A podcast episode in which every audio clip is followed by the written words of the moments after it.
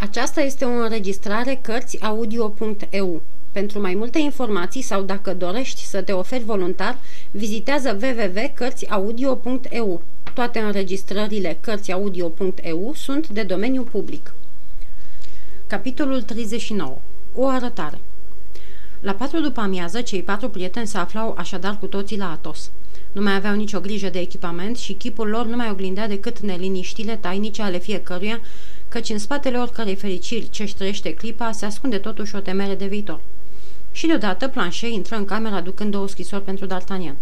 Una era un răvaș împăturit frumos în lung, cu o pecete fină de ceară verde, înfățișând un porumbel ce ținea în cioc o mlădiță.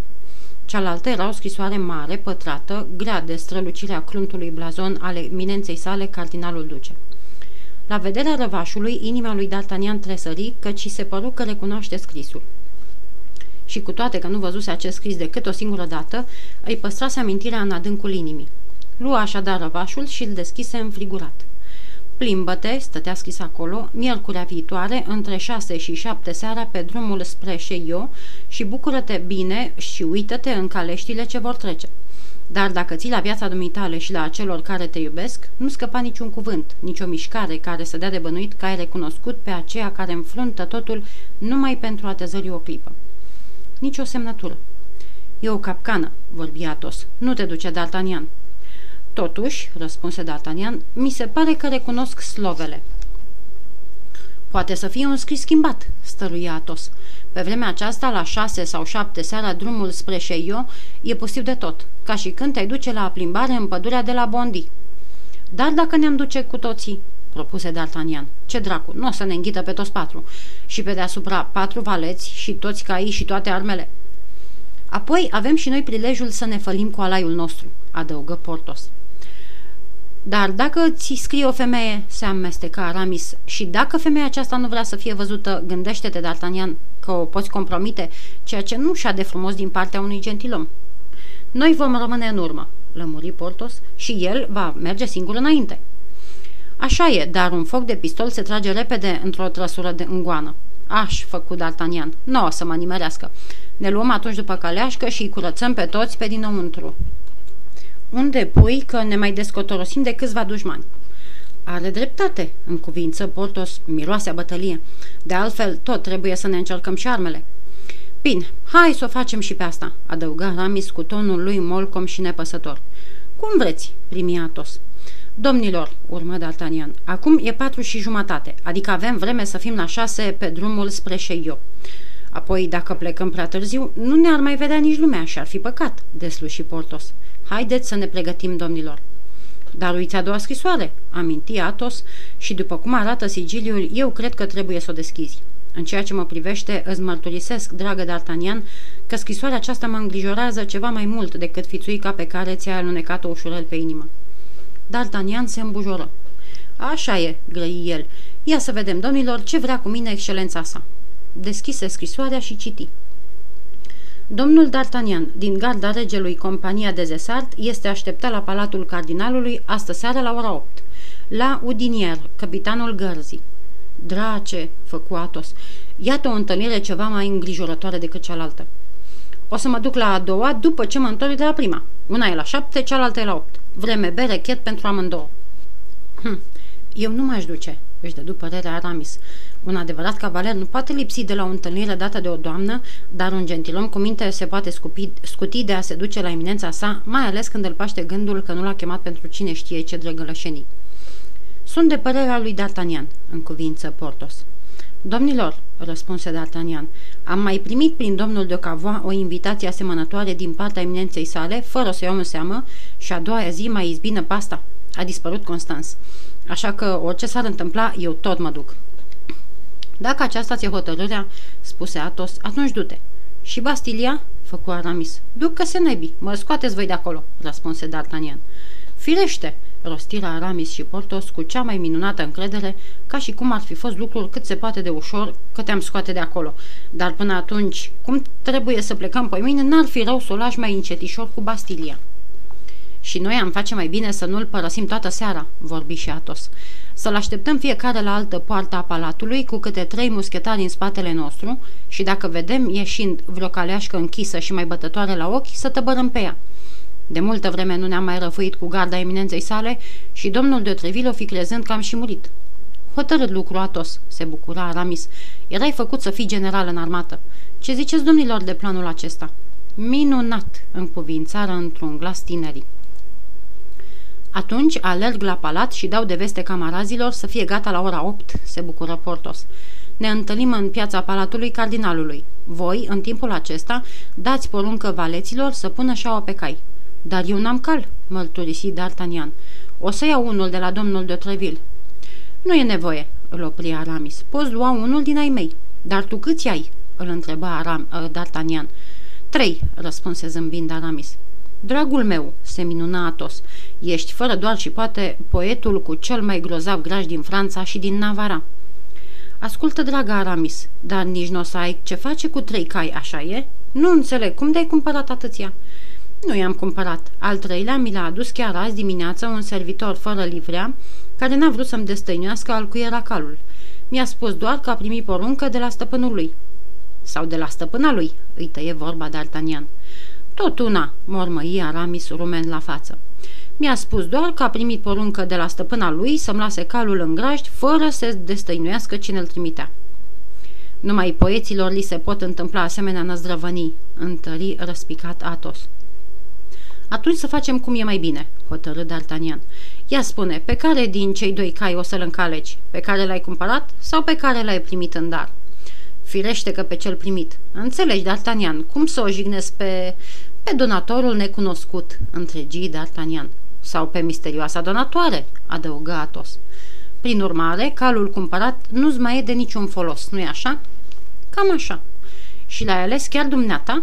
Nici nu-ți închipui cu câtă grijă. Siguranța călărețului știi și dumneata, atârnă mai totdeauna de cal. Atunci lasă-mi-l mie cu prețul cu care l-ai cumpărat. Voiam chiar să ți-l ofer, dragă D'Artagnan, cu rugămintea să-ți iei tot răgazul până îmi vei înapoia o sumă de nimic. Cu cât l-ai plătit? 800 de livre. Poftim 40 de pistoli dubli, dragă prietene, răspunse D'Artagnan, scoțând banii din buzunar. Știu că ți se plătesc poemele în moneda aceasta. Înseamnă atunci că ești bogat, răspunse Aramis. Bogat, chiar foarte bogat, dragul meu. Și D'Artagnan își zângăni pistolii rămași în buzunar. Trimiteți șaua la palatul muschetarilor și ți se va aduce acolo calul, odată cu ai noștri. Foarte bine, dar știți că e aproape cinci, ar trebui să ne grăbim. Un sfert de ceas mai târziu, Portos se ivea la unul din capetele străzii Ferru, pe un armărsar spaniol de toată frumusețea. Muscheton îl urma pe un cal din Auvergne, mic, dar foarte frumos. Trufașul Portos era strălucitor de bucurie. În același timp, Aramis se ivea și el la celălalt capăt al străzii, pe un neasemuit armăsar englez. Bazin îl urma călare pe un murg, ducând de dărlogi un viguros bidiviu din Mecklenburg. Era calul lui D'Artagnan. Cei doi muschetari se întâlniră în fața porții. Atos și D'Artagnan îi priveau de la fereastră. Drace, făcu Aramis, ai un cal de o rară frumusețe, dragă Portos. Da, răspunse Portos, e calul care trebuia să mi-l trimită din capul locului. Șmecherul de soț l-a înlocuit cu celălalt, dar omul și-a căpătat pedeapsa cuvenită, iar eu nu mai am acum de ce să mă plâng. Planșe și Grimo sosiră la rândul lor, purtând de frâu caii stăpânilor. D'Artagnan și Atos coborâră în stradă și, încălecând alături de ceilalți, toți patru o porniră la drum. Atos pe calul datorat soției lui, Aramis pe cel datorat iubitei, Portos pe cel datorat doamnei Cochionar și, în sfârșit, D'Artagnan pe cel datorat norocului, cea mai neasemuită iubită de pe lume. Valeții îi urmară. Așa cum gândise Portos, alaiul sărea în ochii tuturor. Dacă doamna Cochionar i-ar fi ieșit în cale lui Portos și l-ar fi văzut ce falnic arăta pe frumosul lui armăsar spaniol, fără îndoială că nu i-ar fi părut rău de rana ce picurase sânge din casa de fier a soțului ei. În preajma palatului Louvre, cei doi prieteni întâlniră pe domnul de Treville, care se întorcea de la Saint-Germain. El îi opri pentru a lăuda minunatul lor alai, fapt ce strânse la iuțeală sute de gură cască împrejur. D'Artagnan se folosi de întâmplare pentru a-i vorbi domnului de Treville de scrisoarea cu marea pecete roșie cu blazonul ducal – E ușor de înțeles că de cealaltă scrisoare nu pomeni nimic. Domnul de Treville îi încuviință hotărârea luată, încredințându-l că dacă a doua zi nu se va fi arătat nicăieri, el va ști să-l găsească oriunde ar fi fost. Tocmai atunci, orologiul samaritencei bătu ora șase. Mărturisind ca o întâlnire, cei patru prieteni își cerură iertare și se despărțiră de domnul de Treville. Fără a slăbi goana, ajunseră pe drumul care ducea la Șeio. Cobora vălul înserării. Trăsurile treceau în sus și în jos. Urmat la câțiva pași de prietenii lui, D'Artagnan își împlânta mereu privirea în fundul caleștelor, dar nu zărea pe nimeni cunoscut. În cele din urmă, după un sfert de ceas de așteptare, pe când amurgul întuneca zările, o trăsură se ivi în goana mare pe drumul de la Sèvres. Un glas lăuntric îi șopti lui D'Artagnan că acolo, în trăsură, se afla aceea care îi dăduse întâlnire. Era și el uimit cât de tare îi bătea inima. Aproape în aceeași clipă, o femeie își scoase capul afară, cu două degete pe buze, ca pentru a-i face semn să tacă sau pentru a-i trimite o sărutare. D'Artagnan scăpă un ușor strigă de bucurie. Femeia, sau mai curând arătarea aceea, căci trăsura trecuse fulgerător ca o vedenie, era doamna Bonacieux. Printr-o mișcare necugetată și în ciuda stăluitoarei rugăminți, D'Artagnan dădu pinte calului și din câteva salturi ajunse din urmă caleașcă. Dar geamul de la ușiță era acum bine închis. Arătarea de o clipă pierise. D'Artagnan își aminti atunci cuvintele din răvași. Dacă ții la viața dumitale și a celor care te iubesc, să nu faci nicio mișcare ca și când n-ai fi văzut nimic. Se opri deci, tremurând nu pentru el, ci pentru sărmana femeie care, fără îndoială, înfruntase o mare primejdie dându-i fugara întâlnire. Trăsura își urmă drumul gonind mereu și pieri în adâncurile îndepărtate ale Parisului. D'Artagnan rămăsese încremenit locului, neștiind ce să gândească. Dacă era doamna Bonacieux și dacă se întorcea la Paris, atunci ce rost avea acea întâlnire de o clipă, ce rost avea acel fulgerător schimb de priviri, ce rost mai avea acea sărutare în vânt? Dacă, pe de altă parte, nu era ea, ceea ce de asemenea ar fi fost cu putință, căci în lumina slabă a murgului orice se putea, oricine se putea înșela, dacă nu era ea, atunci nu fi fost cumva începutul unei urzeli împotriva lui? Nu-l mămeau oare cu femeia care știau că e dragă? Cei trei tovarăși se apropiară de el. Toți trei văzuseră bine un cap de femeie la geamul caleștii, dar niciunul din ei, afară de Atos, nu o cunoștea pe doamna Bonacieux. De-al minteri, părerea lui Atos era că femeia din trăsură fusese doamna Bonacieux, dar mai puțin năucit de chipul ei frumos decât D'Artagnan, zărise parcă în fundul trăsurii și un cap de bărbat.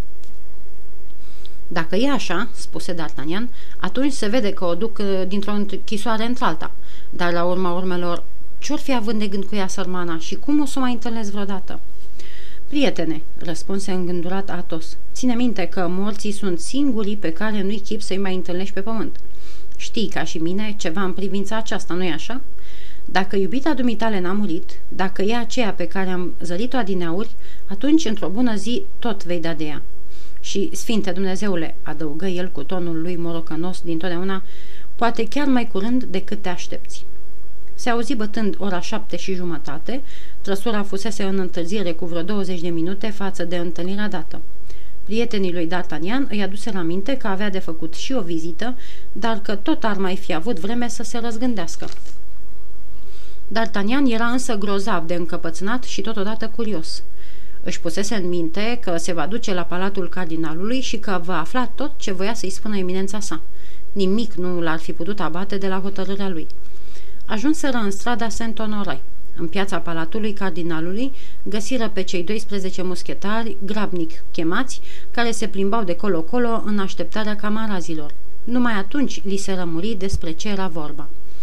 D'Artagnan era cunoscut în vrednicul corp al muschetarilor majestății sale, unde se știa într-o zi va avea locul. Deci era socotit dinainte ca un tovarăș de-al lor. Drept urmare, toți primiră cu dragă inimă misiunea pentru care fusese chemați acolo. De alminteri, după toate semnele, era vorba să îi se joace un renghi pe cinste domnului cardinal și oamenilor lui, iar pentru o asemenea ispravă acești vrednici gentilomi erau totdeauna gata.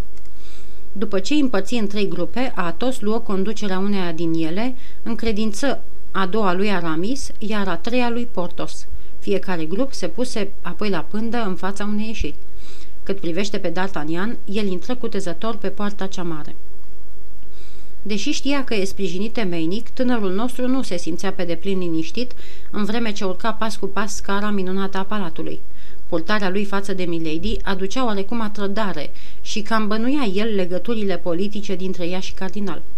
Mai mult, de Ward, pe care îl rănise atât de greu, se număra printre credincioșii eminenței sale și D'Artagnan știa că dacă eminența sa era neînduplecată cu dușmanii, în schimb se arăta nespus de apropiată față de prieteni. Dacă de Ward i-a povestit cardinalului pățania lui, ceea ce era sigur, și dacă m-a recunoscut, ceea ce se prea poate, își spunea D'Artagnan clătinând din cap, atunci trebuie să mă socotesc o sândii dinainte. Dar de ce o fi așteptat până astăzi? Nu era greu de ghicit. Milady trebuie să se fi plâns împotriva mea cu fățărnicia lacrimilor ei atât de mișcătoare, iar nelegiuirea mea din urmă a făcut să dea pe din afară paharul.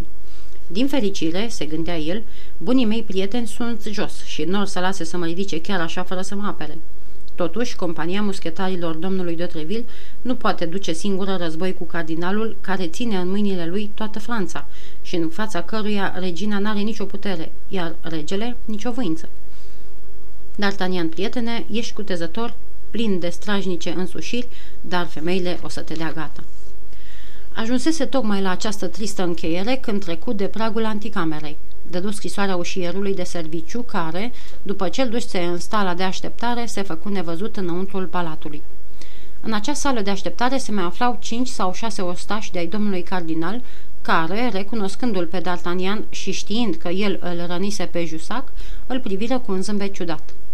Zâmbetul acesta îi se păru lui D'Artagnan a fi un fel de semn rău. Dar gasconul nostru nu își pierdea prea ușor cumpătul, sau mai degrabă datorită trufiei înnăscute în toți cei din ținutul lui, nu lăsă să se întrevadă ceea ce îi răscolea sufletul, mai ales că ceea ce îl răscola cam semăna frică. Se înfipse deci în fața ostașilor cardinalului, așteptând cu mâna în șold, într-o atitudine care nu era lipsită de mărăție.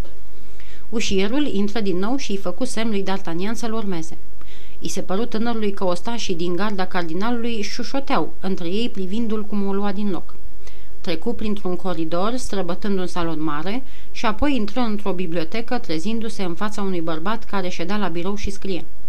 După ce îl însoțise, ușierul pieri fără să scoată niciun cuvânt. D'Artagnan rămase în picioare și privi cu luarea minte bărbatul din fața lui. Crezu la început că era vreun judecător care îi cerceta dosarul, dar pe urmă își dădu seama că omul de la birou scria sau, mai curând, meșterea la rânduri de lungime diferite, scandând cuvinte pe degete. Se afla deci în fața unui poet. După câteva clipe, poetul închise manuscrisul pe coperta căruia stătea scris Mirame, tragedie în cinci acte. Își ridică ochii. Era cardinalul.